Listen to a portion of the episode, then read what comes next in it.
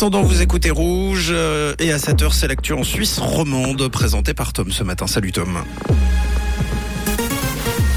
Bonjour Mathieu, bonjour à tous. Au sommaire de ce journal, les Suisses occupent de plus en plus de postes à temps partiel. La population renouvelle sa confiance dans le gouvernement malgré les récentes affaires des Coronalix et une journée encore bien ensoleillée pour aujourd'hui.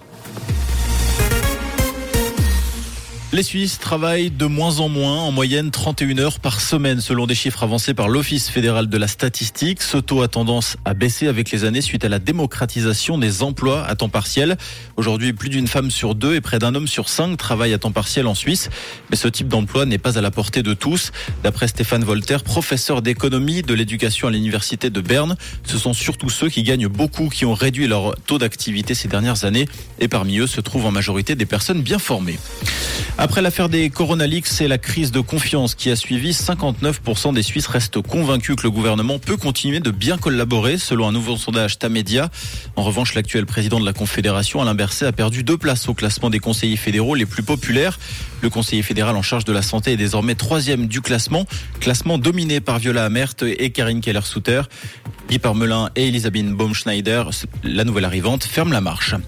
Dans le Gros-de-Vaud, une septantaine de militants ont pris leur quartier dans une forêt au nord-ouest de Vufflens-la-Ville. Des tentes, des plateformes et des arbres et des banderoles ont fait leur apparition vendredi soir sur un site visé par le groupe Orlati.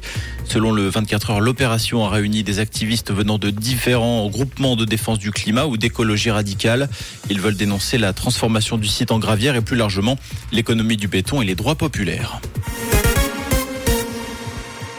La question de la réexportation du matériel de guerre suisse vers l'Ukraine sur la table aujourd'hui, alors que l'Union européenne s'agace de la lenteur des démarches, le Conseil des États doit se prononcer sur une motion visant simplement à supprimer l'interdiction de réexportation. Si le Conseil fédéral s'en tient à la loi actuelle, le Parlement, lui, est partagé sur la nécessité de l'assouplir et surtout comment.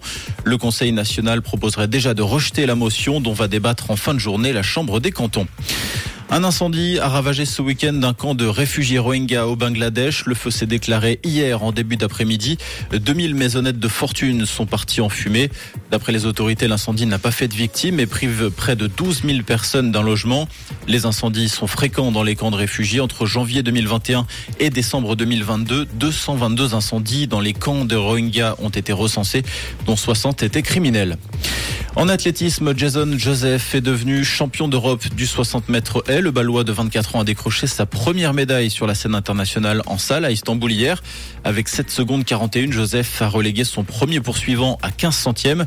Il établit par la même occasion un nouveau record de Suisse de la discipline.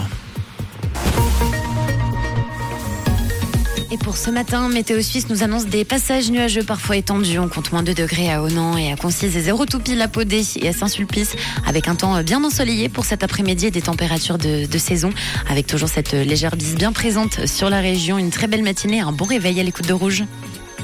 C'était la météo, c'est Rouge.